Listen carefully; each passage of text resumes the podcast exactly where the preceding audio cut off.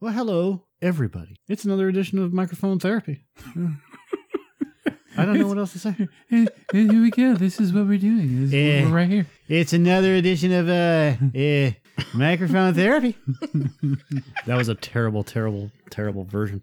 Uh, third chair, Joe. How are you guys doing? Uh, I'm Who okay. Oh, Fucking cares. Shut I up. don't give. I don't give a shit. I- Yeah, you guys are doing good. Martin Luther Mike Yeah. Do I really need to com- complain about my body pains? Everybody's got body Jr. pains. Uh, yeah. I uh, I've had a, I've had like a stomach thing for the last, again, for the last two weeks or Yeah. whatever. No, do it. In the, do it in the uh, what's his name? In the pooper. Uh, moi. Do it. in the- Do it in Moi- that voice. Uh, Norm Macdonald. Yeah, do it. Eh, I've had a, a stomach problem. Yeah.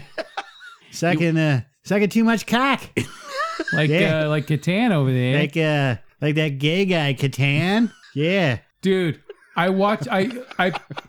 When I'm trying to do stuff, I'll put on a filler movie just so I have something entertaining. Like to uh, hear Dirty about, Work. motherfucker. One of my great fucking movies.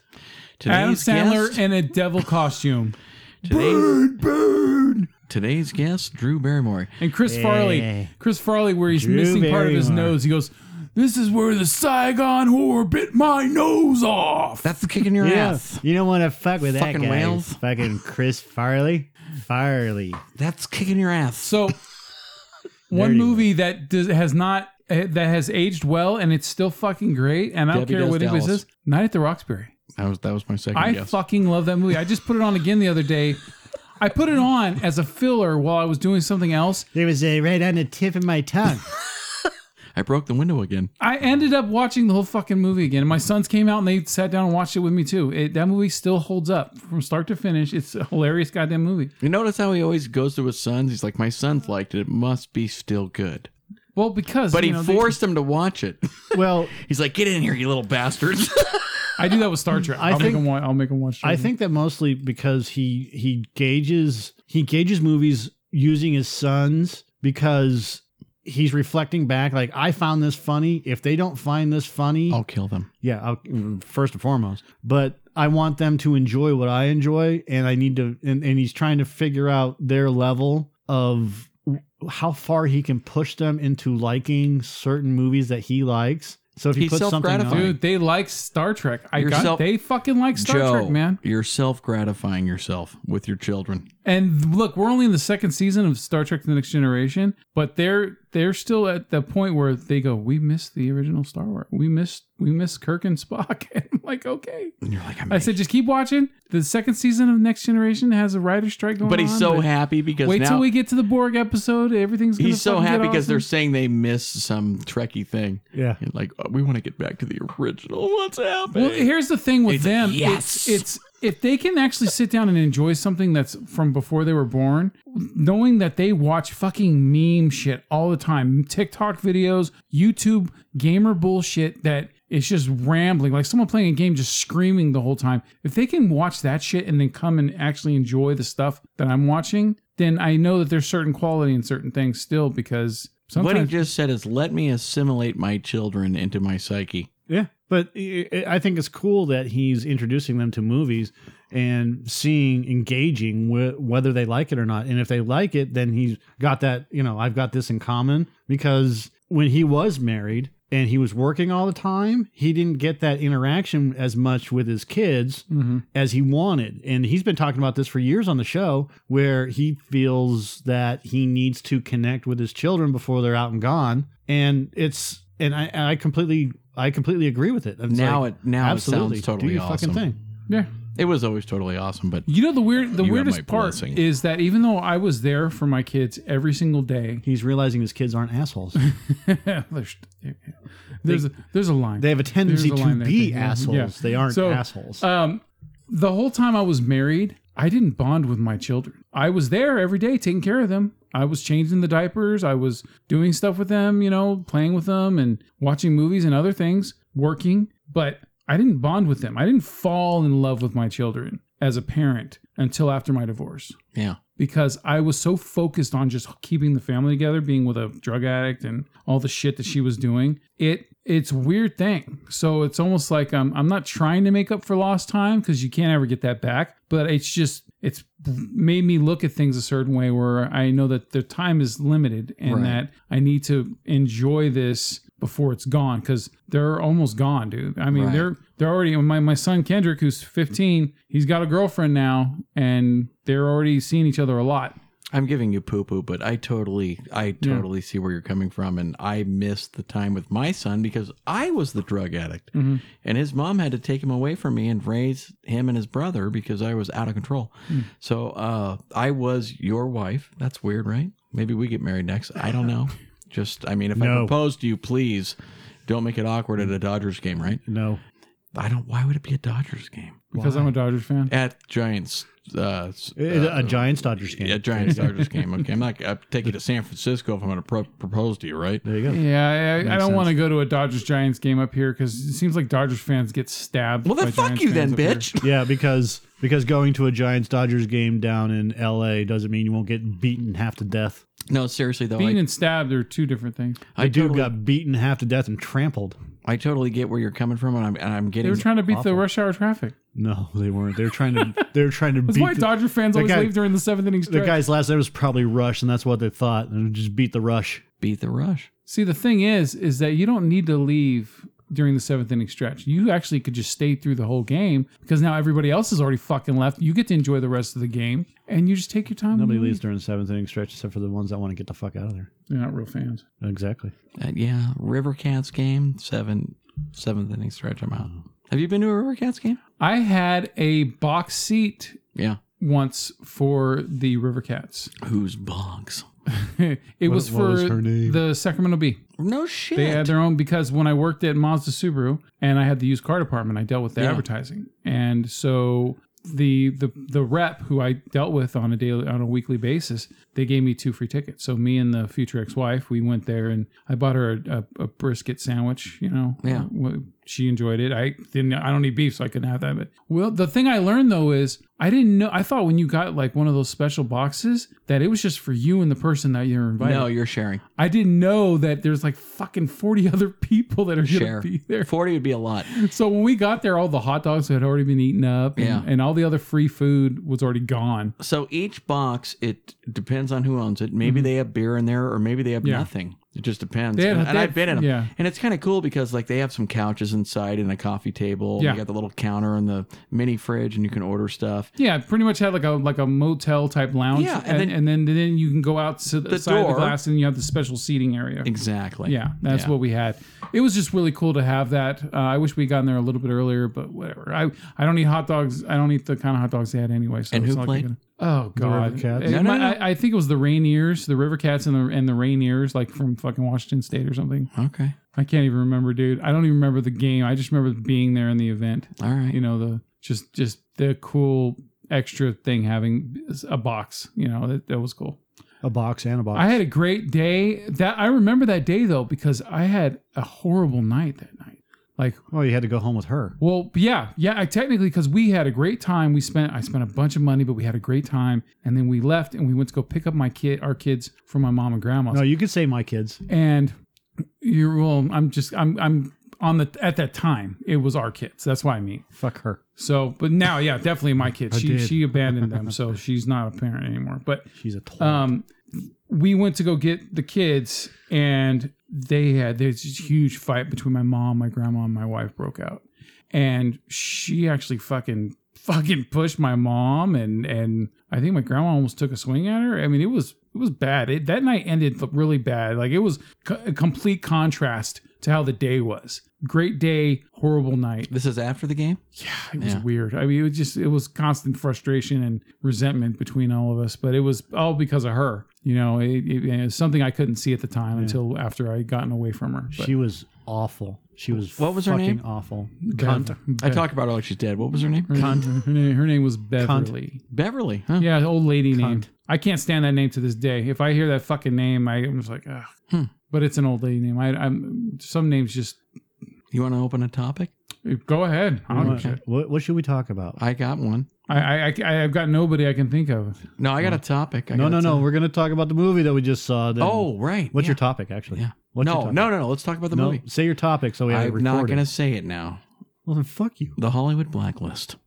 Uh, interesting, but let's talk about nobody first, then we'll get Okay. into the Hollywood Blacklist. Yes. All right. Open so it up.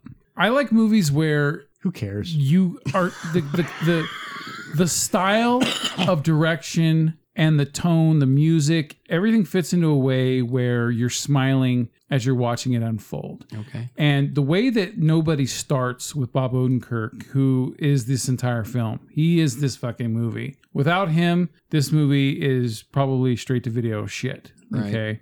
But because he's there, he and the style of the film, it just, I'm smirking because it, it, it has a style to it and it knows that it has the style as well. So it's almost like smirking at you as it's doing it. And it's just fun. It's a fun movie. My biggest problem, though, and I was thinking about it afterwards, is there is something wrong with this movie where it doesn't have a replay factor for me. And I'm reeling because I keep looking over at the screen and hoping Michael open up a something that I can go. Oh, here we go. So the replay factor is hurt by by by something very big in this movie, which is look, 90 minute movie, it gets to the point very, very quickly and it handles itself very well in that regard. It's fun, the action is is hardcore, sh- you know, violent, and there's a dark humor to it. And it all works. But there's too many people involved in the story that are important to this character played by Bob Odenkirk that for them me to give a shit about them there needs to be more not not his family i mean they don't really show much of his kids you know his son a little bit and his wife there's something there with the wife played by um colleen um I, I fuck I can't remember her name. Anyway, I used to have a crush on her back in the 2000s. Um, but she, um, th- there's a good relationship there, and there's things she knows, things she doesn't know, and God damn it! What was her and name? and it works, right? But the problem, Connie Nelson. Connie Nielsen, yeah, Nielsen. yeah, she's she she was the main love interest for um for Russell Crowe in Gladiator. She, you know, like she wasn't his wife, but she was the one that he would have been with if he didn't get married. So she played Joaquin Phoenix's sister in in Gladiator. That's her biggest role, I think. Um, so uh, anyway. The problem with this movie is is that okay, Christopher Lloyd's in it and he's great. He's fun, but it only goes so far with the character where yes okay christopher lloyd is he's he's living in a in a old person home an elderly home and yet he still has these skills and it's great to see him pull out a shotgun and blast motherfuckers but it gets to a point where there's got to be more to it than that because there's a backstory to these characters there's a backstory also to the, his adopted brother played by the rizza right who most of the time when the RZA shows up in movies, he's shit. Okay, he's just he's he's picked shitty roles like in Brick. Remember Brick Mansions when he was the main villain in that, God damn, that was awful. right? So Fuck that movie. yes, that was definitely fucked up. that one replaces uh, Dolph Lundgren as a killing machine as on my worst movies list ever. Yeah. So, but the RZA in this not bad, and it but it's it, when it gets to because there's no character development with these people at all, and this movie should have taken five minutes extra for Christopher Lloyd and five minutes extra for the RZA. That's all he needed for those two characters. Add something more to them, so there's something more poignant to them jumping into the fray with with Odenkirk's character having to take some motherfuckers out. Okay, but instead it's just like, oh, here's the RZA. He okay, this is the RZA skills in this movie. He's a sniper. Okay. Oh, here's here's Christopher Lloyd's skills. You know, with a shotgun. You know, but there's nothing. There's nothing else to go with it. So why why can't I picture who Bob Odenkirk is? Who is? okay, Better Call Saul. I, I thought so. I thought maybe. Yeah, yeah, it's Jimmy. it's slipping Jimmy. so this guy can obviously act. Yeah, he's really good. Yeah, he's. What other movies has he been in? Ooh, I. You know what? Major productions. He's Major one- productions. Major productions. He's one Tom of goes to the mayor. Tim and Ar- Eric, awesome show, great job. Melvin goes to the diner. Let's go to prison. Didn't he do the brothers? Girlfriend's Day or some weird thing? The brothers Solomon, uh, the Birthday Boys, Upright Citizens Brigade Theater, Mister Showcast with Bob and David, Fargo. He was in uh, The series. yeah, Yeah. Fargo the series, The Post with uh, Spielberg, Incredibles two, He's- Little Women. the. He's one of those. Incredibles, At, one of those comedians. He's like done comedy most of his career, and Wayne's someone World finally too. took a chance on him The But he- cable he, guy. was a writer. He also wrote for Saturday Night Yeah. Live and The Simpsons. Well, then finally someone like, it's like kind of like with Tom Hanks, where Tom Hanks started off doing a bunch of comedy Monkey Bone. stuff, right? I didn't realize. And he was then like- all of a sudden they they give him a shot of something dramatic, and he's like, they fucking nails it. And then you see that because there's some comedians that just can't break out of co- comedy, but there's some that show that hey, you don't have to just be fucking I saw that. slapsticky all the time yeah. to be good. You know, there's more to them. You know, like, well, he was in The Disaster Artist. yeah, Well, there you go. He was Stanislavski. yeah, yeah. He was yeah, he was an acting teacher. So, whatever. Joe, you didn't enjoy this. No, I did. They, You and that- did? Yeah, yeah. the- here's the problem. This movie is like pop music in a way, where there it's fun while you're listening to it the first time or whatever, and and it's great and entertaining. But then when you reflect back on it, You digested it later. At there's home. problems that it keeps it from being it having a staying power. It doesn't have a standout. The uh, re- moment and for the, you. the, the replay problem is is huge in this is that there is no resonance with when you watch John Wick, especially the first one, there is a heart to that film. And it's the puppy, it's the the wife that died. There's there's a heart to it. And there's also this respect thing that's going on with the hitman, bu- you know, uh, hotel and all that shit. There's something there. There's a mythology and everything all just blends so well together. But with nobody, there is a backstory that is grazed over, which can add to mystery, yes. But when there's nothing to accompany it other than just I'm blasting this motherfucker over here, we're doing this, now we're I'm getting fucked up and now I you know I get my revenge. When there's just that, that's the problem. immediate uh, gratification. Kind of it yeah, the movie's like I said, the movie's short, so it gets How long? An hour and thirty it's minutes. like it's like 80 minutes before credits Okay. and credits. So and that's eight more minutes of just nothing. it just yeah, there's just Mike, credits. Mm-hmm. and you credits. watched too. Mhm. What do you think? Um, I everything that Joe said, I agree with. My problem with the movie stems from the fact that there is no information about Christopher Lloyd's character that really comes through. Yeah, it's just an FBI badge. That was it. Uh, He just has an FBI badge. That's all you know. Yeah, we know that he's a World War II veteran or something like that, and he has an FBI. He was an FBI agent, but we don't really know any backstory with him. The RZA, I've always had an issue with the RZA being in movies because he's he can't act. he he just can't. He's like Keanu Reeves. He's I'm sure he's good at what he does, but he and, and he loves fucking like kung fu movies and he loves action movies and all this other stuff. So you know when he's involved in the movie, it's not like he's doing it as a sort of put on or anything else like that. He he's doing it because he genuinely loves this shit and he want. And I'm sure he wanted to be involved with this because of David Leitch. Um, but he just there was a fight scene with at the end of the movie when Riza is is kicking people and you can tell that he has no skill absolutely no skill so because and they're, and they're doing this fast interaction cut stuff Yeah. but there was a couple spots where it- they they had the camera pulled back and he kicked a guy but the way that he was doing it he was going it was so slow that like there's nothing that they could do to edit or fix anything because he's just he doesn't have that ability and No it's not a, chops. yeah he, he just doesn't have that style of ability he's not that type of guy and and and there's nothing wrong with that it's just that he is not an action guy so shows. So don't present him as that when he's Right. not that. yeah, I mean it's it's okay to present him as a guy like a sniper or whatever else, and that's fine. You know, if he's but you know stroking people with the butt stock or whatever, and getting up close and or stabbing or whatever, that's fine. But like eh, kicking people, Like it's just like really Murtaugh. awkward. Murtaugh trying to do that back kick Yeah. in Lethal Weapon That's 2. or exactly Lethal what- Weapon 3, right? That's that's exactly what I thought. Where he kicks the water bottle. Yeah. Yep. so you, you've got a scene that where the shot is wide open and the timing is just ugh. completely off. You can Yeah. just tell that, yeah. And look, the RZA has done some cool shit. Like, like he wrote some of the only original music that was done in Kill Bill, and it's really good. It, it goes Yeah. great with the fucking movie. and the guy's super talented, And he It's just- loves, yeah, he loves movies. He loves kung fu shit and old chop sake movies. So when this happens, whose fault is it? Is this a like a choreography thing? Is this a director's error? Uh, It's just, is this it's a just- it's bad writing. editing? I think it's writing. No, when it, when it comes to action scenes, it's not a writing thing because they don't really write down much when it comes to it's like there's a fight. And then there's like it- it- you know four pages of it says there's a fight. I thought you meant overall. I didn't mean just the action. No, But- it- for him, with the yeah. RZA action. yeah, when when like when he's talking to Odenkirk, Yeah, the dialogue is great. Yeah. he's fine. It's just the action stuff. So that's that that's partially choreography, but it's all on the actor. It's a failure on the actor's part because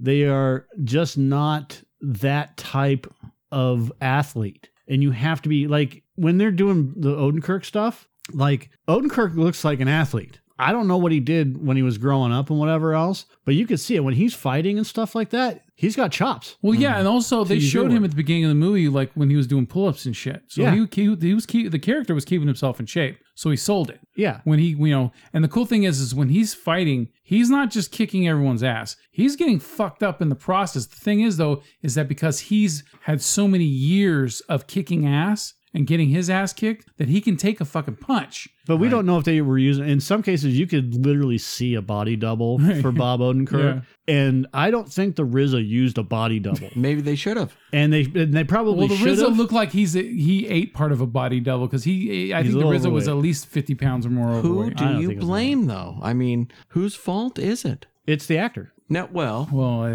I, You blame the actor. You can't. You can't blame. You can blame production all you want, but if the actor says, "I want to do this," and they say, "Okay," then it's the actor's fault for not. I blame the editing too because Or they the could have director? look if it, that kick doesn't sell, Yeah. then they shouldn't have fucking put it in the movie. but they may not have had an alternate take and the in the way that they because he it was it was from the the viewpoint of the the bad guy Yeah. so he's swinging around and you could just see how awkward it was and they and it was a six i mean we're talking about like a, a 15 to 20 million dollar budget yeah, so they may not have had time to reshoot or edit that I blame the director because can't you then look back at this 15 seconds later and the director says, you know what, this looks like Look, shit. I mean, we're going to that's- try it again. when when you want to blame someone for a movie, it generally falls in the hands of the director because he is the director.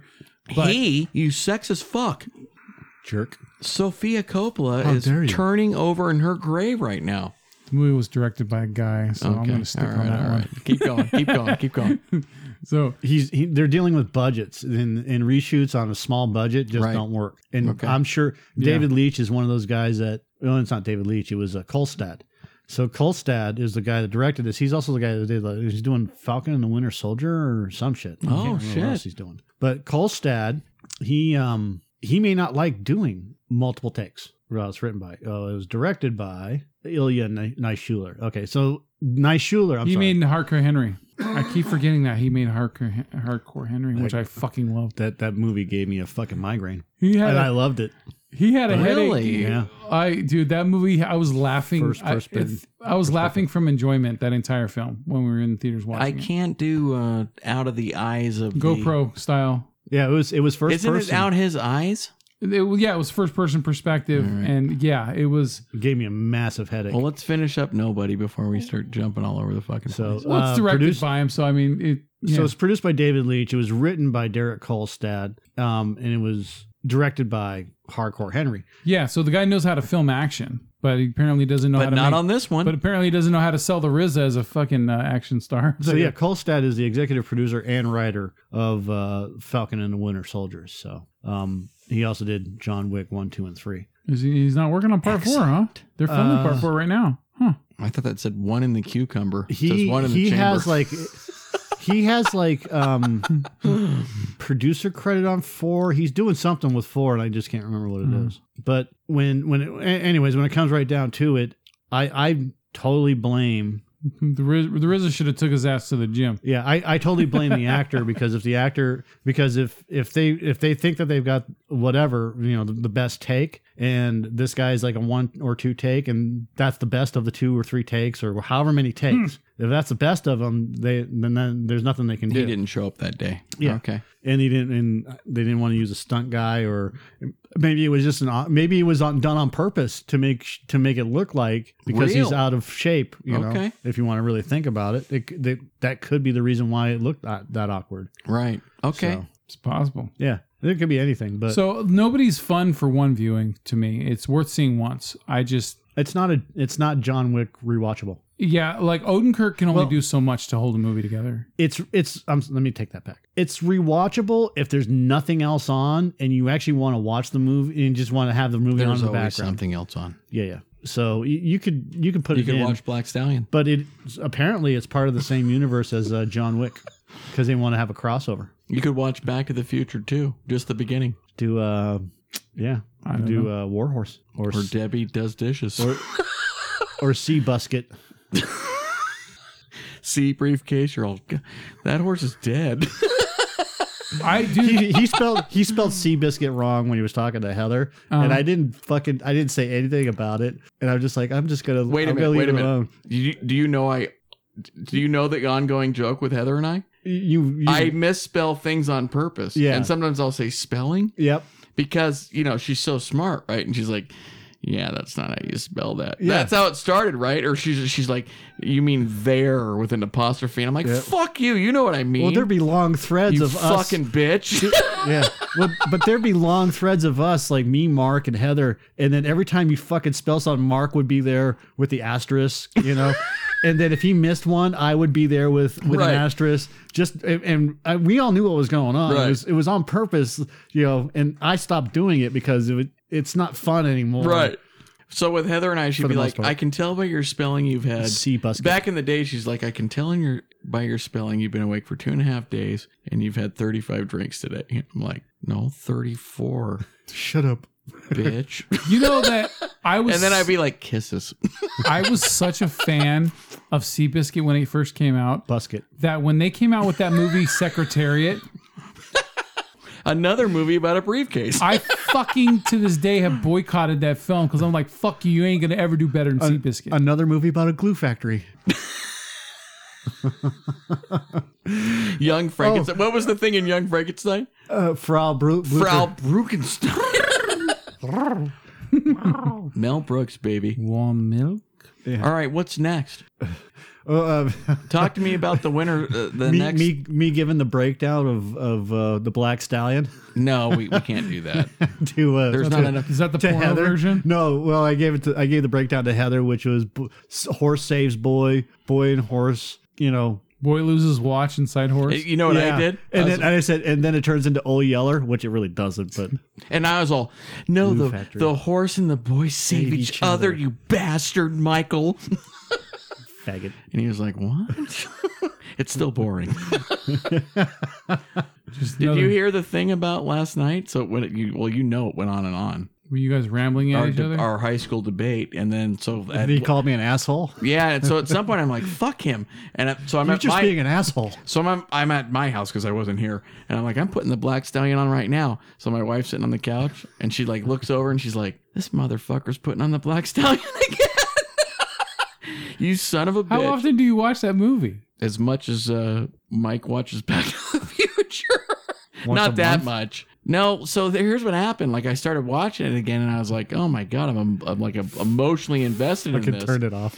And then my granddaughters come over and I like I like I put it on for them and I'm like just waiting. I'm like, they're gonna love this. And they're like, this is boring. really? Great example of that. I They When- like got up and like started cutting up cardboard boxes or something Great to make them into example. airplanes. I win the argument. putting on something that you think that you're that kids are going to enjoy. Yeah. Great example. When I was in the 5th grade w- on the last day of school, my teacher from he was from New York City. His name was Mr. Cohen. He was pimping for the whole year writer, director? the Magnificent 7.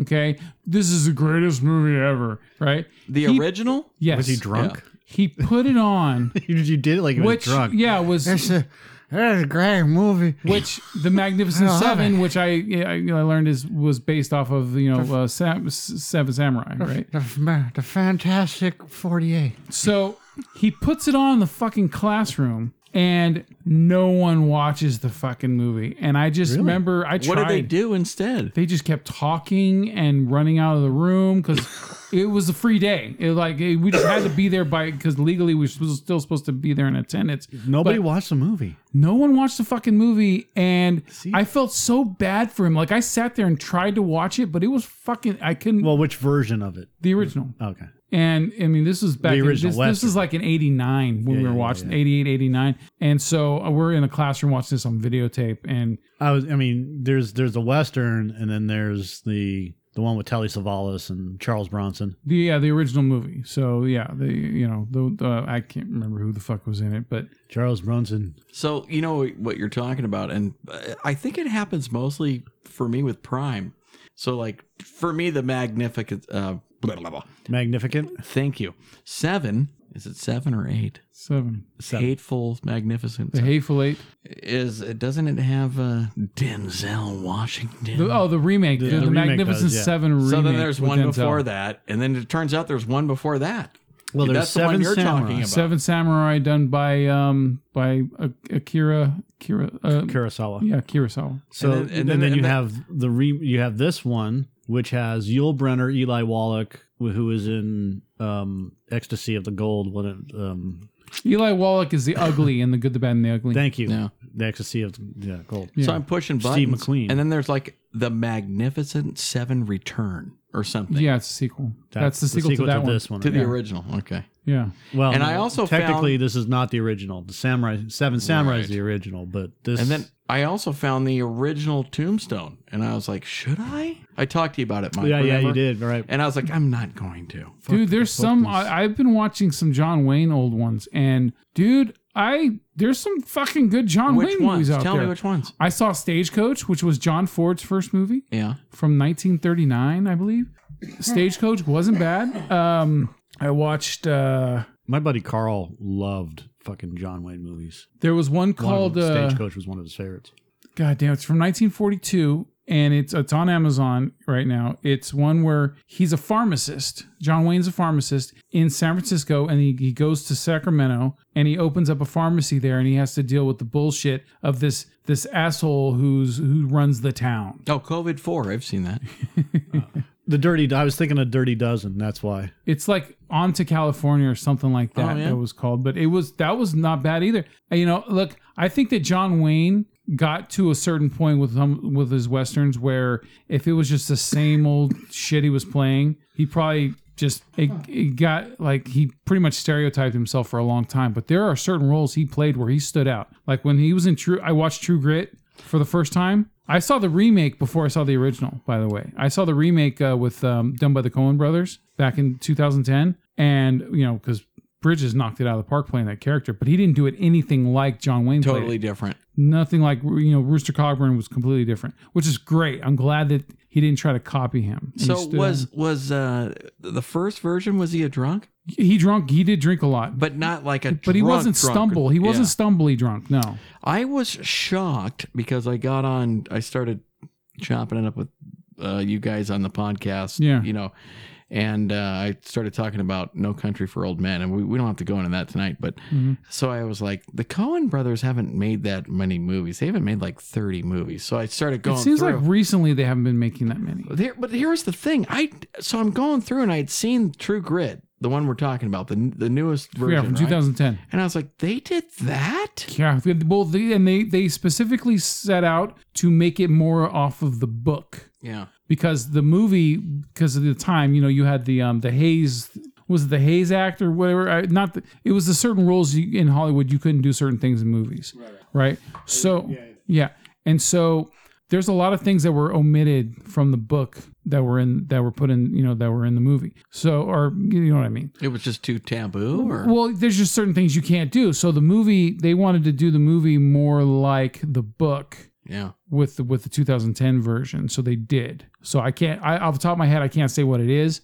as I don't remember because I haven't seen the remake in 10 years, but is but- it that old already? yeah, it came I out think the, it's 2012. Isn't it? No, two thousand. motion picture production. Yeah, it came out the same year as Tron Legacy. And those, so Jeff 11. Bridges was in both of those. So I remember that. It's 2000 11. Uh, they, they came out at the end of 2010. Yeah, so No shit. Yeah. Yeah. I was right. I did say the Hayes Code. it's the Hayes Code. You said Hayes Act. Well, close enough. Yeah. Which means what though? Uh, it's uh, from 34 to 54. The code was closely identified with Joseph Breen, administrator appointed by Hayes to enforce the code in Hollywood. The film industry followed a set of guidelines. Uh, during this time, the code began to weaken. Um, nudity, swearing, they all had these like um, Betty Page, you know, and they had all these these films with titties and Yeah, and there also might be like God, like like you, you- God has to be mentioned, or maybe not, or some. I don't know. There's There has to be a certain amount of times that good has to happen. Oh, really? Ends and bullshit. So there's pre-code, and what's funny is I'm on a Facebook page for movies that are pre-code, and a lot of them are all fucking like adult movies with like girls wearing nothing but like negligees and shit like that, and, Mhm. and, and they're all A-list actors. Mm-hmm. Okay. Fucking amazing. and that worked right up until Caligula came out. God. Uh, well, fifties. So this is this is basically what it is: pointed profanity by either title or lip, which includes the words "God's Lord," sorry, God, Lord Jesus Christ, unless they use reverently in connection with proper religious ceremonies. Hell, son of a bitch, damn, God, G A W, God. and other profane or vulgar expressions, however it be spelled. Any licentious or suggestive nudity, in fact, or in silhouette, or licentious notice thereof by other characters in picture. Illegal traffic in drug. Any interference of sex, perversion, white slavery, white slavery. White I slavery, have to point that out. Mis miscegenation. I guess that's misog. Um, misogynization. miscegenation. Which I'll is- say it, misogynization. Yeah, uh, which refers to reproduction by people who are considered to be members of different races. So no interracial right. Which was, it's so easy just to fuck put, fuck put, Fuck, but fucking put interracial activity, sex hygiene, and venereal disease. sex hygiene. That's important. The scenes of actual childbirth, in fact, are in silhouette. Children's sex organs, ridicule, ridicule, Ridicule. ridicule of the clergy, willful, and uh, willful offense to any nation, race, or creed. Also, uh, the use of the flag, international relations, arson, the use of firearms, theft, robbery, safecracking, and dynamiting of trains, or anything like that. Let's go back to sex hygiene because that's an important one. Brutality and possible gruesomeness. the technique of sucking cock. So for like a, a long time, like if you notice, like if two characters started kissing, and you knew that where it was going to lead to after that, the the film would would fade out, and then it would come back to, and they would show like the main guy putting his boots on. Right. So you knew that they fucked, but it, it didn't show any laying down on the bed or anything like that. However, one of the movies that that actually goes against the code is Arsenic and Old Lace. Arsenic and Old Lace is a movie about two women that murder people and bury them in the basement. Okay. You never see them murder somebody. like Diabolique. However, uh, who is in this movie? Um, it was produced by Frank Capra. It was It did four million. That's a lot. in 1944, which is about four eight four hundred and fifty trillion dollars. Right. Cary Grant, there he is. Yeah. So it's Cary Grant, Gay. and he Bye. finds out that his aunts are killing people for their social security checks, No for their belt. retirement checks, and he goes down and they're keeping him away from the basement, and they have a body hidden in the s- in the sitting area. There's like a they have like a seat next to a window, and it flips open like like a, a chest or whatever, and there's a body buried. In, there's a body in there, and I I've always said that that Boris Karloff was in the movie. He was in the play. But there's a guy that plays Boris Karloff because he's supposed to look like Boris Karloff, and there's always a reference to Boris Karloff every time he comes in. The first time he's ooh, ooh, ooh, you look like fucking Boris Karloff, and then they have Peter Lorre in it. Peter Lorre. Fucking great movie, and it talks about sex, drugs, And rock and roll. sex, uh, drug trafficking because that's why uh, uh, murder. Um, uh, But but those things didn't exist back then. Everything was pure and beautiful. That's when America was great. Good night, John Boy.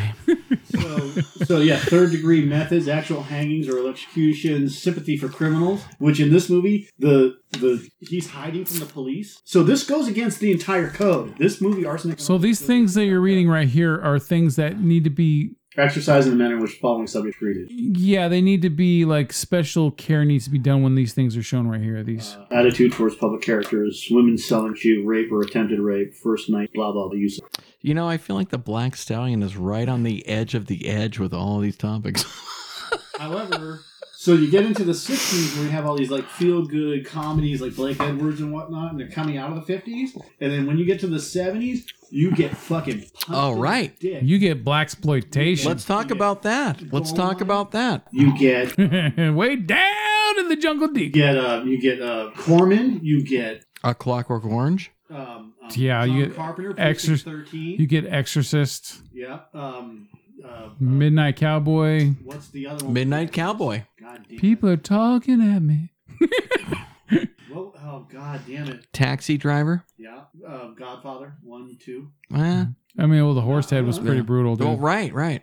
Um, Keep them coming. Come on, guys. Come the on. entity. The But I- I end, think the that's end, 1980. the end. Yeah, that's 1980, 81 ish. Yeah, But again, I mean that's that's tail end of the seventies. So, but that movie was produced in in the late seventies. And the seventies went really dark Yeah, so- and gritty. Dog Day Afternoon. Um, And the it subject reflect- matter with Dog you know Day what Afternoon. it does is, is it reflects the time. dude. The subject matter in Dog Day Afternoon, even though they don't show anything, the, what Marathon Man. what it, is Dog it Day safe? Afternoon is a PG movie. No, well, th- it's the subject matter that was Right. was uh, you know Cheech and Chong. provocative for its time period because Al Pacino's character was robbing a bank to pay for a sex change for his gay lover, Oh, I'm I'm I'm mi- I'm mixing it up with something and so else. that and it's based off true events. But Dog Day Afternoon is is you know Billy Jack. There you go. Your mom's one of your mom's favorite fucking movies. the wild uh the, what was it the Wild Bunch or not the Wild Bunch but the um Gator. what's the one that that led the the the one that is before Billy Jack Gators PG. Billy Jack is in the movie but it's the movie that came out before Billy Jack But the the Born Losers was it the Born Losers you may be right. Let's Yeah. go back into black exploitation. Uh, Pam Greer, Coffee. yeah Coffee uh, I mean, she made she had to make five movies, six movies in the seventies, right? That were like that. Yeah, coffee. I you know what? I've watched that. Uh, Cleopatra Jones. Cleopatra Jones. Which both those movies, Coffee's a better movie, but both those movies, yeah, you have to be. It, that's a that is so time specific. It's fun to watch them and see the see what's actually going on with the plight of the black person in the seventies. Holy shit! But Coffee, like I said, we'll, we'll take Coffee. Blackula Cleopatra Jones. Th- That's the one that they mostly make fun of in movies like Kentucky Fried Chicken, um, Kentucky Fried Movie. Kentucky Fried Gold Member uh, yeah, so any any time that you see a, a, a parody of seventies black exploitation female movie I'm gonna get you sucker is because of Cleopatra Jones. Let's talk about Pam Greer for a minute. Why? okay Why? You tell me why. I'm Really? not, never. Joseph? I like her as an actress. man. I think she nailed it in Jackie Brown Of course she did. That's so Jackie Uh-huh. But- but s- Brown. but yeah. he wanted her for that Well, because of what she Tarantino- had done. the G, one of the great things about Tarantino being a movie fan that's a filmmaker is that he picks people for the right roles. Like for example, if you watch David Carradine in most things, don't care for David Carradine in most things at all. But yet he fucking nailed it in Kill Bill. I loved him in it. I absolutely loved him in Kill Bill. You know, um, when he picks people for roles, John Travolta at, at the end of his career, it seemed like in the '90s, where he was he just he had just made the third part of the Look Who's Talking trilogy with the fucking dogs now talking to each other. Come on, I'll- Okay, I'll- yeah, okay, and and it's but what he did was he noticed where he could use these actors who were quote unquote washed up and put them in the right roles, Right. and fucking rejuvenated his career. You know, Robert Forster. Robert Forster was a pretty much forgotten actor from the 70s. Right. Uses him and Jackie Brown. He was in The Last Man Standing with Tim Allen for uh, half a season. Yeah. I, I was watching the fucking TV. I'm like, holy shit, that's. R- Robert Forster. I, I called him Forrest. Oh. Forrest, Gray, But you're Yeah. right. football player. He uh, Tarantino's brought careers back to life. Well, yeah, because he knows he knows where to use people for the right thing. He knows, you know, and he can see it. And so He's with doing Pam, it out of fandom. Because look, if you watch Pam Greer on the L Word, she was kind of a boring character. If you watch her in uh, John Carpenter's Ghosts of Mars, she was fucking boring in that too. But in Jackie Brown, that was her shit, and Yeah, she fucking That's her wheelhouse. she owned that movie. Uh, well, how did you feel when you found out Carradine died jacking off with a rope around his neck? It's called uh, exfis- Autoerotica. autoerotica. Why wouldn't they cover that up a little bit? Died from the kung fu grip, man.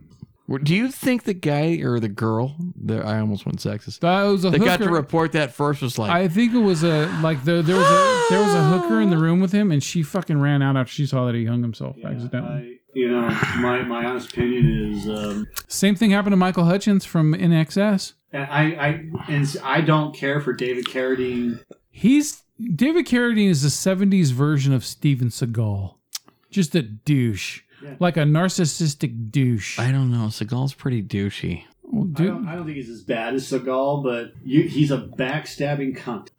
Huh. I Fuck that guy. I think what do you uh, really? yeah, pretty really? much. Yeah. Okay. All right. All right. So yeah, like I, What if he was broke? Fuck him. Okay. dude. fuck So like him. I said, Tarantino somehow Tarantino Good Mike. has shown multiple times that he can bring out the best acting ability in in actors that you, otherwise you wouldn't give the time of day. right. And David Carradine, great example. Pam Grier, great example. Cause he fucking shit, dude. I and there's other actors too. Other ones. Did you watch Q8? The uh, the new documentary on Tarantino. No. So of course, uh, Jackson said he thinks that uh, uh, Jackie Brown's the best one, and I, I, he was okay in that. But did you notice how in that movie it's uh, and this was suggested to me by somebody else.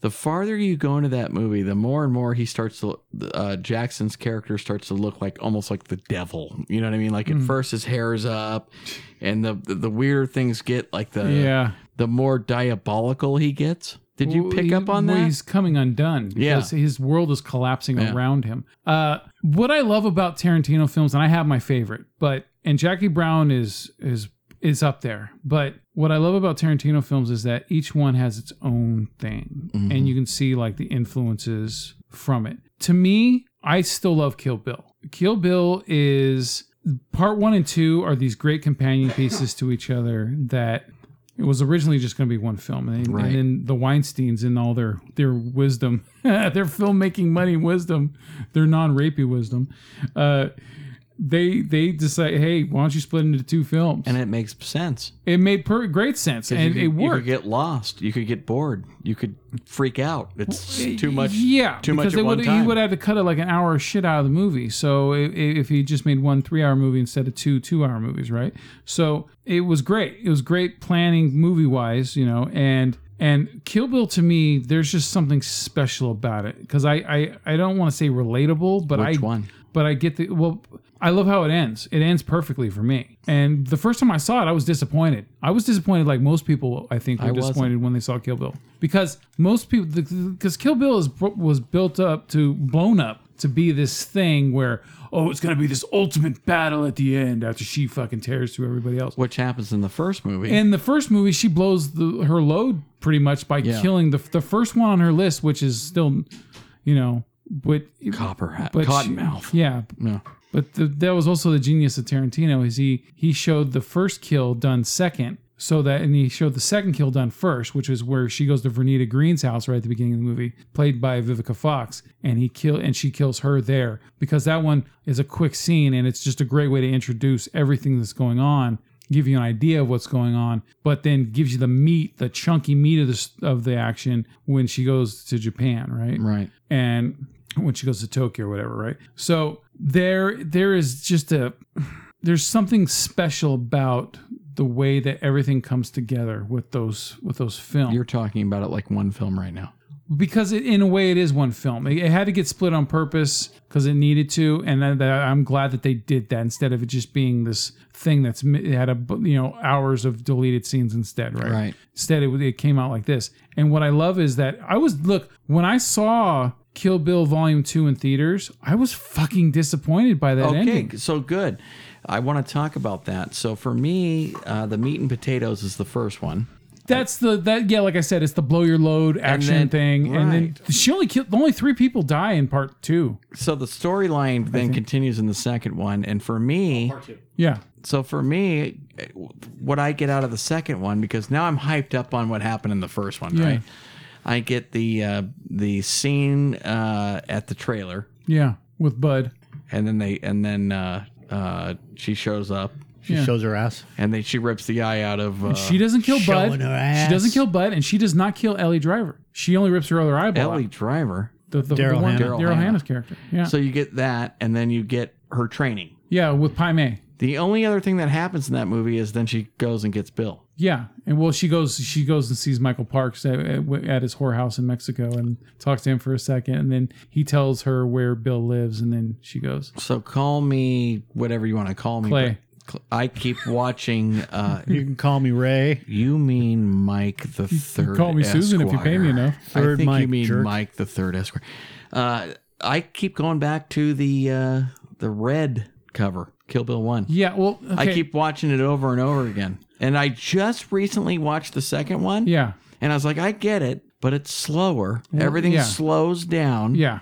and I love slow movies, but Lo- I yeah. keep going back to the first one. Let me get into it. Okay, do it. There is something intimate about Volume Two. Okay. It's a love story. Right. Because if you remember at the beginning, when Bud captures her, he shoots her in the chest with the rock salt, right? And then he buries her. Right before he closes the casket on her, he says, This is for breaking my brother's heart. Right. And that right there tells you that this is, even though you already had an idea, because Bill shoots her in the fucking head, right? Right. They show it twice. They show it at the beginning of each film, right? Right. But now there's more to it than this. Now you're not focusing on all this fucking killing and fighting and all this shit. Now you're getting down to the intimacy of the story. the Right. personal story. Yeah, and that's why I was genius about in the first movie. You get all that action shit out the way, which is great. It's fun, awesome. It's a wider. It's a. Yeah. It's a wider. It's a bigger world. And Yeah. Then, and then and when he buries her, it, Yeah. it doesn't. That world shrinks to. Yeah. Her, her- Now it's- now it's- singular. Yeah, Just and, Bill. And you're and, and and what's also genius about it is it's separating itself from the genres that it's covering. So in volume one, you get mostly the kung fu movies, right? That's of interesting that time. what you're saying right, now. Yeah. But now in this one, you're getting into the Italian horror film part where she's being buried alive and she has Right. to escape from that, right? Then you also get, you know, it, it, and then it goes into more of the 70s, you know, spaghetti western shit. okay. Okay, with her wandering through the desert, you know, with the music playing, and she's Man with no name. yeah, right, and Bride with no name. yeah. And so it just it it's like I said, it's way more intimate. It's just her versus one other person, you know, at the time usually. Her versus LA Driver, you know. Right. And it's not even good versus evil, even though we're on Beatrix's side, she's still not a great person either. Which is cool because at the end of the film, she even says to Bill right before he dies, is because I'm not a good person. You know, and he goes, you know, you are. You're the best person. You, but you can be a cunt, right? Right. Right.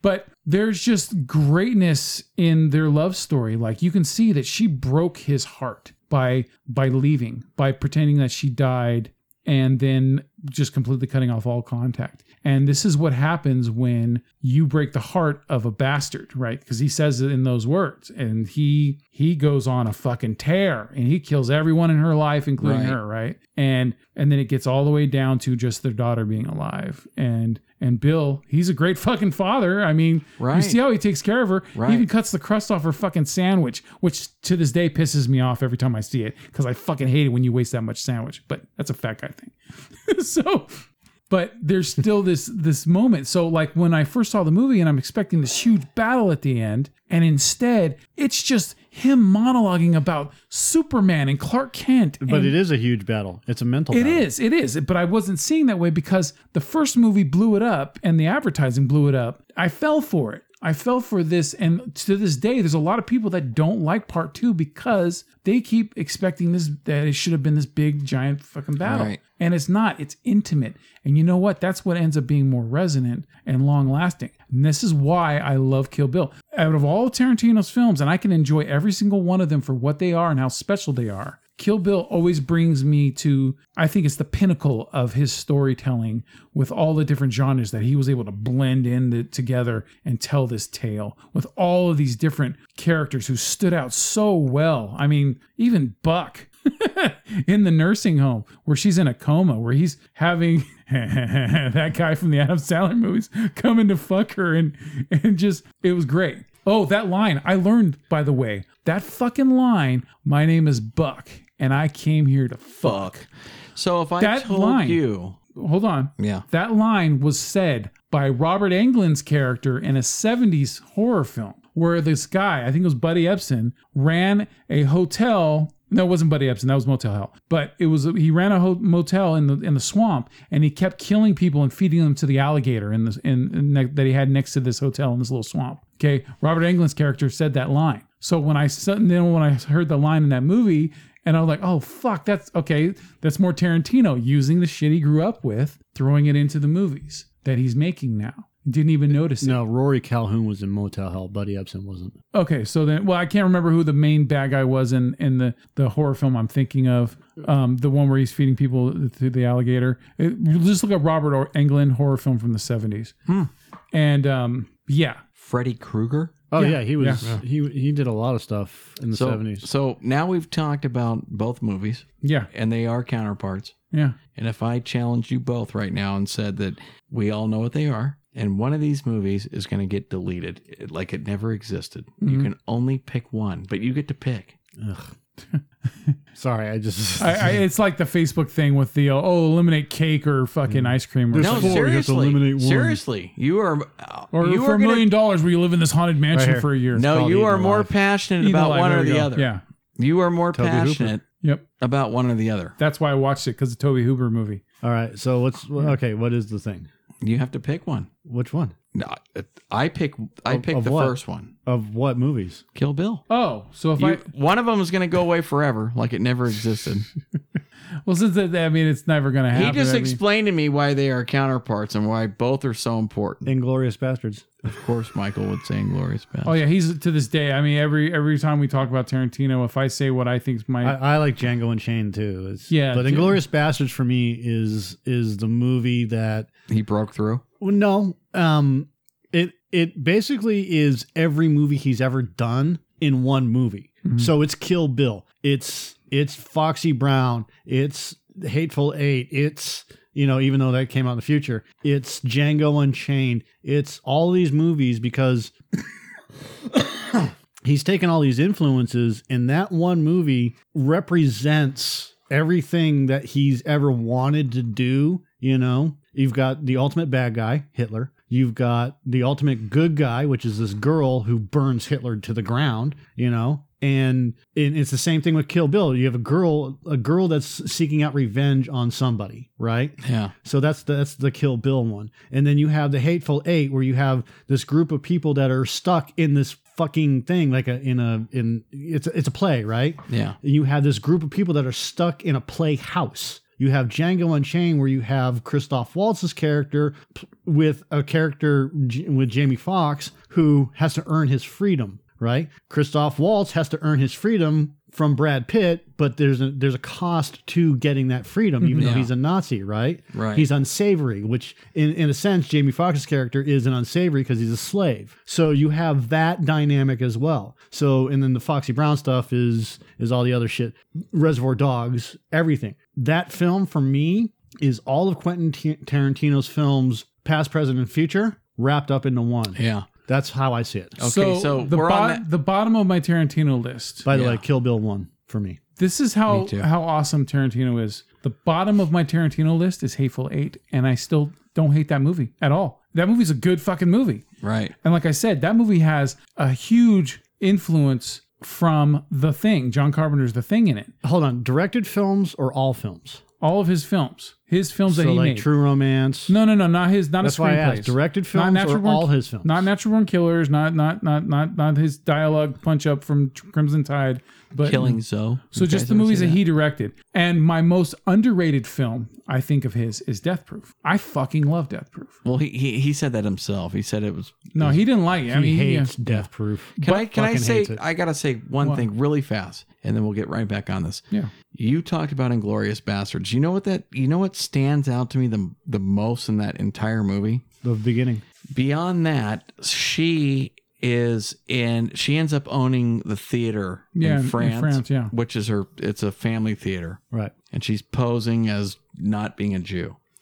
Her assistant is a black Frenchman and it's also her lover. Yes. And she says to him, We're going to burn this place down. And basically, what she's saying is, We're going to die doing this. Mm-hmm. And he's like, Okay. And I that stands out to me more than anything else. That's the love story part of the Uh-huh. movie. I was like, Oh my God. He didn't even go like, well, wait a minute, or Mm-hmm. are you sure? He was like, okay, I think okay. I think there's something that was wasn't isn't mentioned in that movie with those characters, which Okay. is once they became part of occupied, you know, France, Germany. Right. You know what I mean? Their life, they already knew their lives were over. Like no matter what, like so they might as well just do whatever they can to get over on on the on the Nazis before they go out. So because I mean, him being a black man in France, you know, I mean, and you know, the whole fucking German thing, right? So the whole Nazi thing. So he knew he probably wasn't going to live very long, you know, there. Because I, I don't think I d- I black disagree with people that. were were as per- persecuted as they were here in America in in Europe. well, I mean,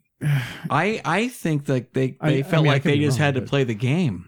Yeah, I, I, I don't. I and don't, didn't want to play the game. I, Well- I, I don't think many Europeans had a problem with interracial stuff. I I don't. Yeah, but I don't know. Well, I, I also don't think that they were So- a- also aware of the Allied forces gonna stay because at the time the Nazi army just seemed like this unstoppable force, right? So they, I don't think they ever saw a light at the end of the tunnel. Anyway, once Germany owned France, they were fucked, right? That's in their mind. So Right. might as well find their best way to go out before they go out. But I, go, I sorry. Go ahead. Finish.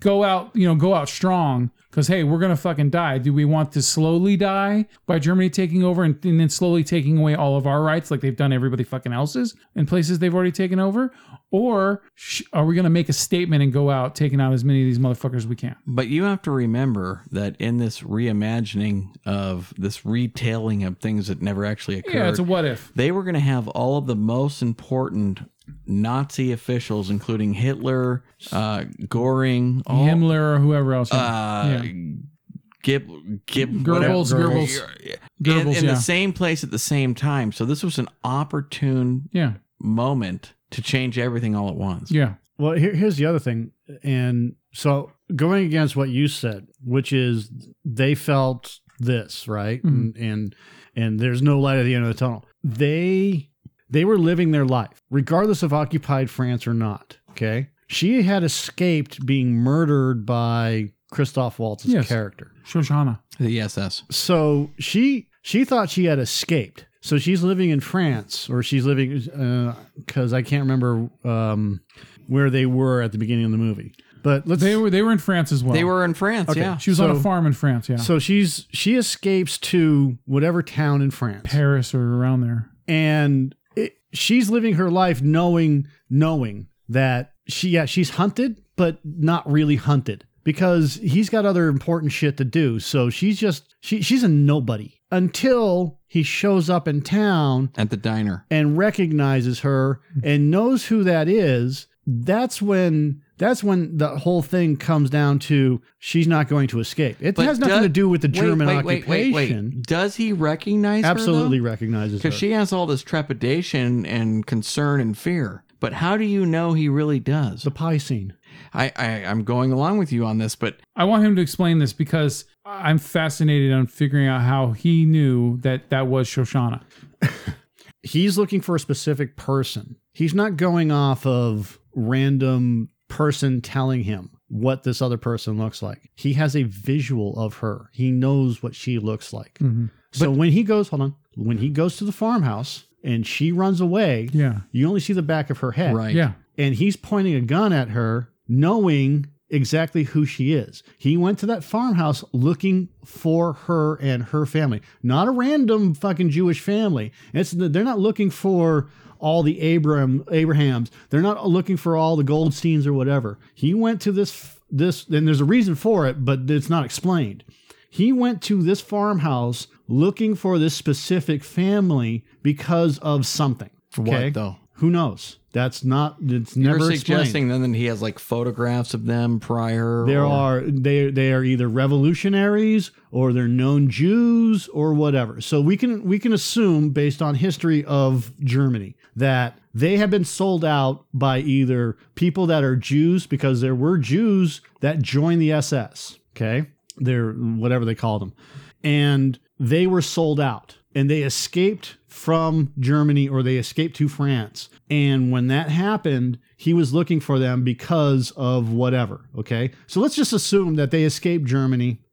That's that's a fair assumption because there's a lot of Jews that escaped. They may have been high-ranking Jews. They have, they may have been um, politicians or doctors or scientists. Does this feed into the whole him wanting to go to America anyway? Yes. Okay. So when he's hunting her down, when he's literally looking for these specific people and they're having that dialogue, are there any Jews here? Or do you harbor blah, blah, blah? And they shoot up the. He knows that they're there based on intelligence. He knows what they look like based on intelligence. She runs away. S- He already knows that she is going to end up in a major city. All he has to do is just find out which city. So it's just happenstance that when he shows up in this city, Paris or wherever they are, Yeah. that she's there. He may have been searching for her, and there are very few, there are cities in France that didn't get massive bombed and people just went to. So you have you have a wide section, and then during war, that section slowly collapses to where all the people are, where it's safe, because they know they're not going to get fucking bombed out or shelled or anything else like that, because the battlegrounds have already been set, right? So all it is is just a matter of time before they find the person. And randomly, he shows up at this place. He may have known that she had taken over this place because there was a defector. There was somebody there that saw her, that there was a reward for her, you know? And they don't put they don't have to put up posters, but he could have told somebody in the army, he could have told a a person who is using their spy network that she's here. And then he uses that as his base of operations and then says, hey, Hitler wants to use your theater. And that's his only reason for not seizing her in the moment. Right, because he also has that agenda, which is he wants to get the fuck out of there into America. Right. So For he's going him, to use her to you for the theater. So if he kills her, then he loses out on that opportunity to kill Right. Hitler or to have the Americans capture Hitler. For him, he has the last little character that needs to go into the crossword puzzle when he's ready to place it in there. Right. So when he sees her the first time, he has an inkling. It may be her, it may not be her. It fits it fits the character. It fits the, the description, the photographs, and everything else. She's a little bit older. And then when he's sitting down and talking with her and she gets cautious and this and that and she becomes nervous, he's taking this all in. He may pretend you may see him like he doesn't notice when she's being nervous and not eating the, and he wants the cream and this and that. But that cream calls right back to the beginning of the movie of milk. Being on the on the on the cow farm. Right. Of milk. And they make him out to be like the perfect, like an eagle. Yeah. Like the perfect hunter. Exactly. Well, yeah, I mean, his Just name was waiting. the Jew he, Hunter. he knows he's going to get the mouse, but he'll decide when. Now I may be completely off on this. No, I think you, you But- made me completely reimagine this Because now. I mean, look, I, I mean, it's it's it's interesting what you're saying. 'cause I didn't look into it like that. I just I saw him as he liked the game, And he, he's just picking He up enjoyed Jews. like when he pointed the gun at her running away. He could have killed her, and he Right. didn't. Right. He enjoyed the game. Maybe. No, no, he could have shot her. I He mean, could have she sent his- was a hundred yards away, He and he could had have a sent his pistol. people after That's her, true. That's and true. he didn't. He enjoyed the game. That's true. That's part of it. He's Yeah. sadistic. yeah. When- But when he's Sadistic. when he's pointing his gun at her, he knows that she's too far out of range for him Right. to effectively shoot because Yeah. of wind or this and that. But he's still pointing at her with with it's the threatening and as he's doing it and he smiles, you see him tilt his head or whatever, Yeah. and he pulls Au the gun revoir, back. Shoshana! Right. Yeah. yeah. This- uh, She's already too far away for him to shoot. and this is the type of sick bastard that gets as much out of that as anything else. Yeah, Because and so, he knows. and I, I look And he also didn't pull the trigger while in the house so That's it's what- to me at because the, of that the innocence part thing. where at the restaurant. I mean, you could be right, uh, but I, I, how I always saw it was he's so caught up in his own shit now because he's already ready to leave to defect that he's not even noticing that it's her because he's already then why did he order the cre- whipped cream? Yeah, and like, that's why it's interesting what you're saying. You could be right. Uh, that that, And that's that- food, that, that is a- literally is, food for thought. That that literally is a direct connection, and he did it just like he did with the milk. yeah. And and he, I don't, I think he took half a sip of milk. The same thing with the cream. He just took a He bite took of one bite and then he And put he a was- cigarette And out that in pissed me off He's- every time I see it. it. He's a fuck. He's a fox going after a pigeon. it. Right. That's what he is. Yeah. He knows. He knows that's her now. Because when when the when the actor chick played by Diane Kruger, when he finds out that she's the one that was at that bar where Michael Fassbender got killed, okay, he fucking chokes her right out when he proves that it is her. Right. So he's still got this duty to to kill Yeah, people he's- that are uh, connected with it. So he's he's not he's not just turned off. He's not. He hasn't switched off. Yeah. he's he's it, in fact he's more focused than ever because he has he has a secondary agenda of I'm I need to get out of here Yeah. and the only way to get out of here is in this way. So And so why does he want out if the war is not because there's a certain turning he point in the mentions war. he mentions at a certain part in the movie that he's not from Germany. He's from Austria or somewhere else. something like that, yeah. so well, that's where Hitler's from. yeah, but it's still. I mean, the the main everything he, is Germany. He doesn't so- buy into the whole I- idealism And making Yeah. him even more of a perfect villain than Yeah. ever. Because who- is he lying? I think he's lying. You know, when he says all this shit to Brad Pitt, uh, is it Pitt and um, Eli Roth. Thank you. So when he's talking bear with those Jew. guys and he's telling them this whole story, like I don't believe a fucking word of anything that's coming out of his mouth about the reason why he wants this. I think he just he's he's in it for himself yeah, first and foremost, absolutely. and he's going to get out no matter what. So as soon as he's over. He's flying or whatever. He could fucking murder everybody on that plane and just fly it himself to America. Oh, I don't know what happened to those guys and push them right the fuck out. I think Right? also he could tell that it the that this was at the end of the road for the German army, and he wanted to get out anyway because he knew that this was about to end. So, But he's, now we have to ask what year. 1944 or late 44. Then yes, yeah. because this is i mean technically this is supposed to be let's see it was at, uh, it was when um, they made the movie the uh, what was that stupid Oh, yeah. german movie yeah the uh, the the propaganda film, the Death of a Nation or not it birth of was- a nation Yeah. was yeah. it not birth of a nation No, Birth of a Nation is that movie from like 1914 that that shows like happy slaves and shit. Um, no, it's um, Happy slaves. It's the um it's the movie within a movie. It's where um it's where Zemo from fucking Captain America and the Winter Soldier is the sniper who Na- na- nation triumph of the will yeah nation's pride i was going to call it nation their nation's pride. That's what they kept calling it in the movie. yeah so it's all about nation's pride and Yeah. that was made in 1935 so eh, who knows i mean Yeah, is yeah. Just look up Inglorious Bastard film within a film. well it's this one right here it's uh Well, I know they made propaganda films in real life. I'm just talking about the the, the one that's in Inglorious Bastards. I'm just trying to find out if what the let's see historical film Kohlberg. Uh, all right, Inglorious Bastard film, or what is the fucking Zolt's their nation? Nation's Or- Yeah, Pride. Nation's Pride. Yeah. Well, shit. Well, that was a fucking guess. Frederick Zoller. So is that a real film though? Well, they filmed it for the movie. I mean, I know, but is Frederick Zoller really? see, a and real that's person? Zemo. I didn't realize that that was Zemo until just now. Huh? Oh god damn it! You're right. Yeah, that's It is fucking Baron Zemo. Daniel Bruhl. Ah, okay. Audie Murphy. Isn't it weird that that I wasn't really interested in the Zemo character in um, Civil War, but now on Winter Soldier, I'm really enjoying his character. So here it is right here. Does did Lando recognize Shoshana? Did not. He did not get a good look at her in the beginning of the film, and if he suspected she would try to get revenge, he would have had he would have to think it would be primarily directed at him. I don't buy that.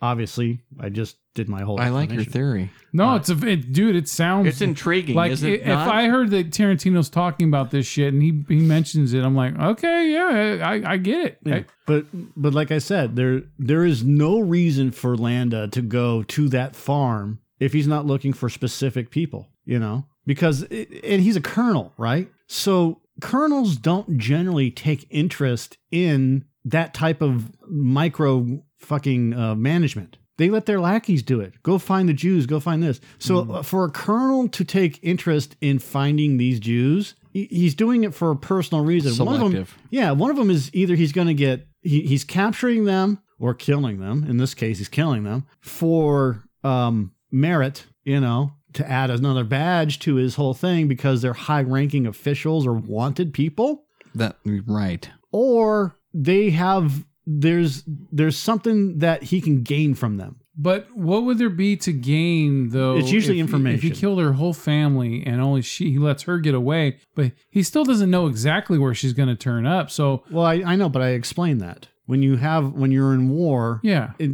the whole population shrinks down yeah, yeah, to I- wherever. yeah, and they all go to where it's going to be safest. But I mean, that's a huge gamble. No, it's not, because he could give a fuck less. But if he kills them all, right? He's either there to kill them or capture them, Mm-hmm. Mhm. one or the other. If he kills them, he gets their heads, or he brings the bodies. We don't see the aftermath of that.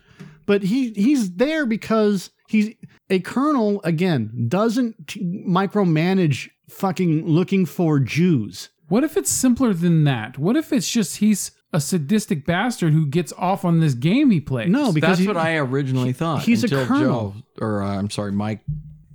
He has more responsibility than just being a sadistic bastard. He's looking for something or he wants something. He either wants information or he wants he wants the accolades Mhm. and these people have to be some sort of of some sort of importance A for trophy. him to be there. Yeah. colonels don't waste their time with that Okay, shit. I remember this. They did not escape Germany. The fam- there was a family that a Jewish family that was already living there in France, and then they went hiding because their farm had been abandoned. no, there was somebody living at the farm. That's why there was a person there, and then they were he was hiding these Jews underneath. No, the no, no, boards. I mean that those Jews that were hiding in that farm, they had their own farm. Oh yeah, yeah, yeah. You're Yeah. right. Yeah, yeah. No, he was hiding them. But again, in, in- for a colonel to take special interest in somebody, You know, you have to have something. if you remember, he knew all the family names. Yeah. Boob. Well, that was his job. I mean, his job was to know, locate, and you know, I, I I'm going with I'm going along with you on this though, Mike. that's but that's my argument. I mean, I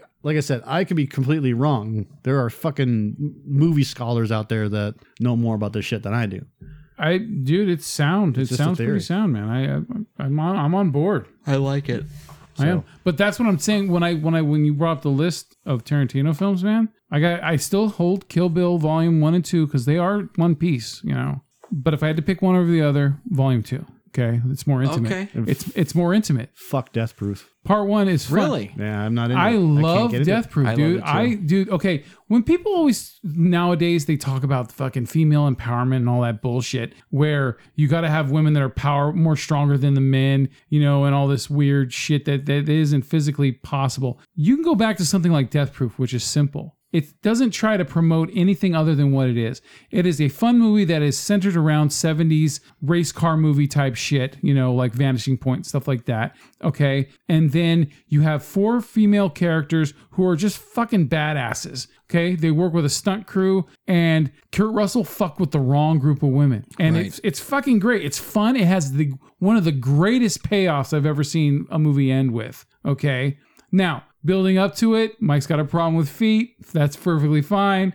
Quentin Tarantino puts feet in every one of his movies. That, that He has that- a that's foot, such a he has a fucking- foot fetish. Oh, he loves the feet. that's a- That's a fucking. He's that's- like John that's a Turturro and minor. Mr. Deeds. I love feet. Yeah, Hmm. that's that's that's the minor part of it. This movie, Death Proof, is not a movie that you hang your hat by when you're talking about Quentin Tarantino movies. And, and here's why I because he and Rodriguez did this as the uh, Grindhouse. Right now, I didn't. Then I did not say it was his best movie. I don't said, think it was a situation where either of them were going to over try. I this say- was going to be like Crazy Mary, Crazy Larry. Where they- Yeah. But they yeah. wanted to create a series out of this. They I wanted s- to do a grindhouse type of thing. right. I say it's the most underrated film of Tarantino's library because people expect a certain thing from Tarantino when he makes a movie, and when he does something like this, there you know a lot of people are let down by it. I think that it shows that he had the range to do something that even though other people might look down on, it was still a fun thing to do. And I love it. I love the film. It's it's fun. I'm glad that he found a way to get Kurt Russell into a movie and use Kurt Russell with it with his talents and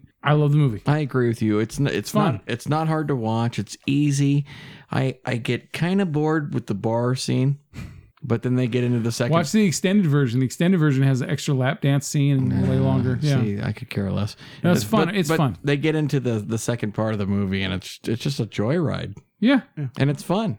yeah. And I love Zoe Bell, dude. I I I didn't know shit about Zoe Bell before the movie. And then once I saw the movie and I enjoyed it, because I saw Midnight's show, showing of that fucking movie. Yeah. And and uh, when I read about Zoe Bell being the stunt the For stunt double Uma. for for Uma Yeah. and all this other shit she's been in, I'm just like, God damn, that is awesome. Like she really did all of her own stunts, riding on the hood of that car when they're flying down the freeway and- or the high, you know, the road, and just I just took it as a fun movie. I didn't is. take it as it has to be, it has to fit all the certain criteria criteria for it to be a Tarantino film. They, they he did a genre movie Yeah, again, yeah, but he picked something easy. yeah, Slasher. He did a slasher film. Yeah. That's what he yeah, did. yeah. and he picked something that was an easy movie the Yeah. original time around for and, people. and I'm not kidding. When that movie ends with them killing him by kicking his fucking head in, yeah, and they all just throw their arms up in celebration, and then it says the end. and that's how a film like that would have ended and in the it's seventies. Yeah. Fucking, it makes me laugh every Yeah. single time because it's just glorious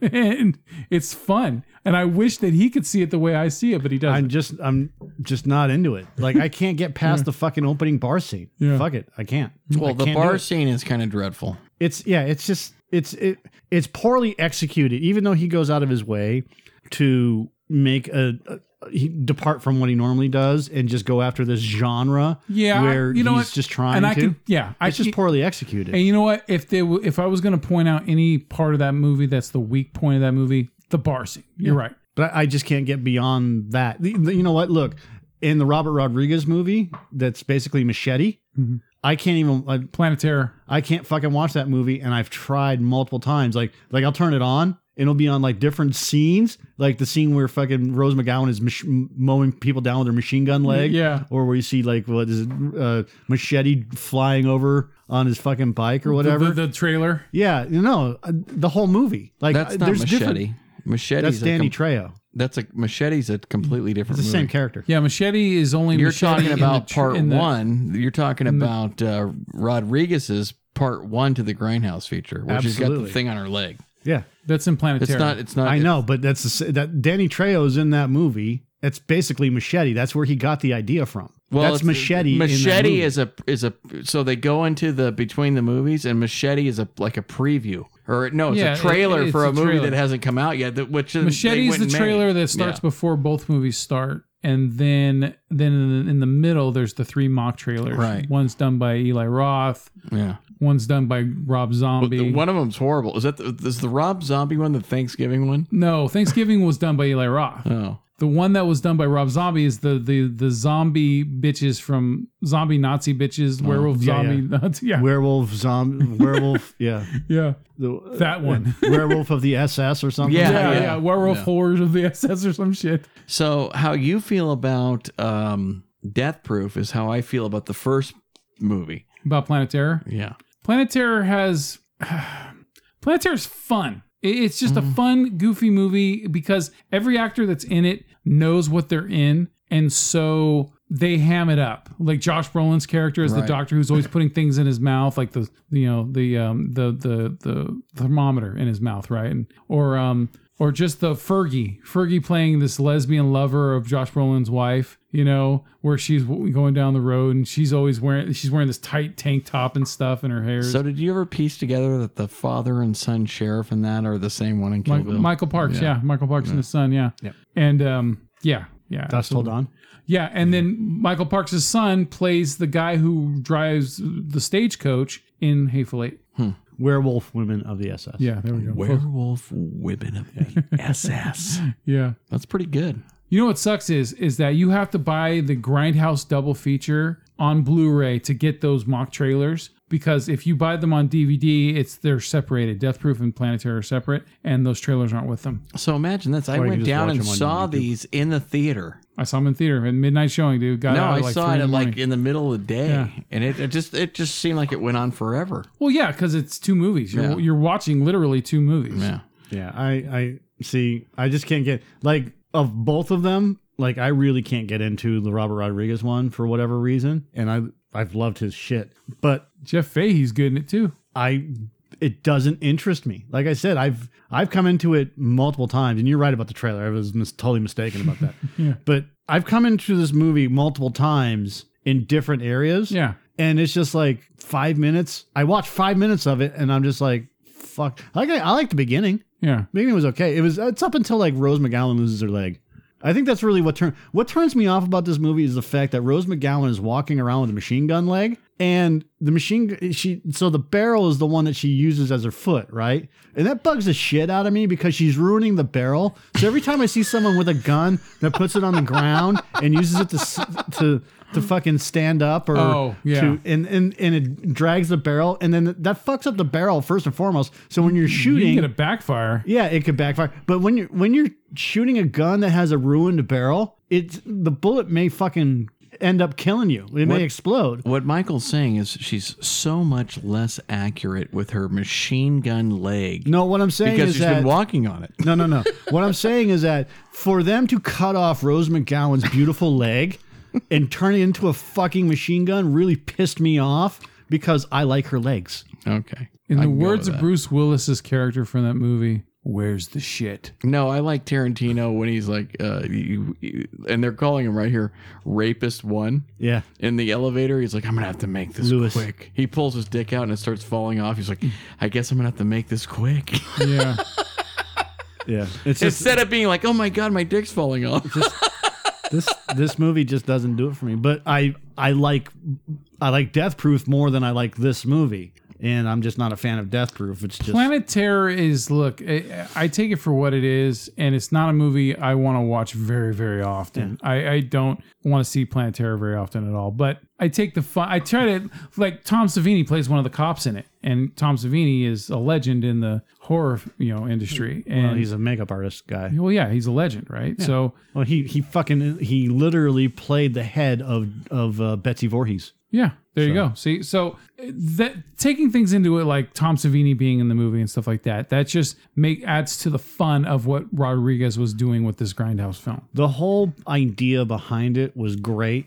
Do a grindhouse movie or do two of them, right? With the trailers, with everything. Because I can remember when I first saw them, and I'm like, "Holy shit! Are they really doing all five of these fucking things?" Yeah, and that that'd be great. But they did two with the trailers and everything else like that. And at that time, you know, uh, when when this come up, two thousand seven. So before that, like Don and Mike used to play all the the grindhouse movie guy voice. yeah, And he- Ray Network. that dude's got the greatest voice on the planet. So when this came out, I'm like, if they got the guy that does the voice for the trailers from the original '70s grindhouse shit, fuck it, I'm in. And then, and then I, I saw the, I'm like, which one is it? You know, blah blah blah. And Robert Rodriguez, you know, with Rose McGowan. And then I saw Rose McGowan's leg, and I'm like, I'm out, I'm out, machine gun leg, I'm out. And like, I because I get it, I get the whole fucking idea behind it. I'm just out because He's out. I'm out. He's fucking out. Is Machete sp- supposed to be the same character as in uh, Desperado and Once Upon a Time? I in think that that Mexico? was an influence on it. it Technically, happening. yeah, technically the same guy. yeah, yeah.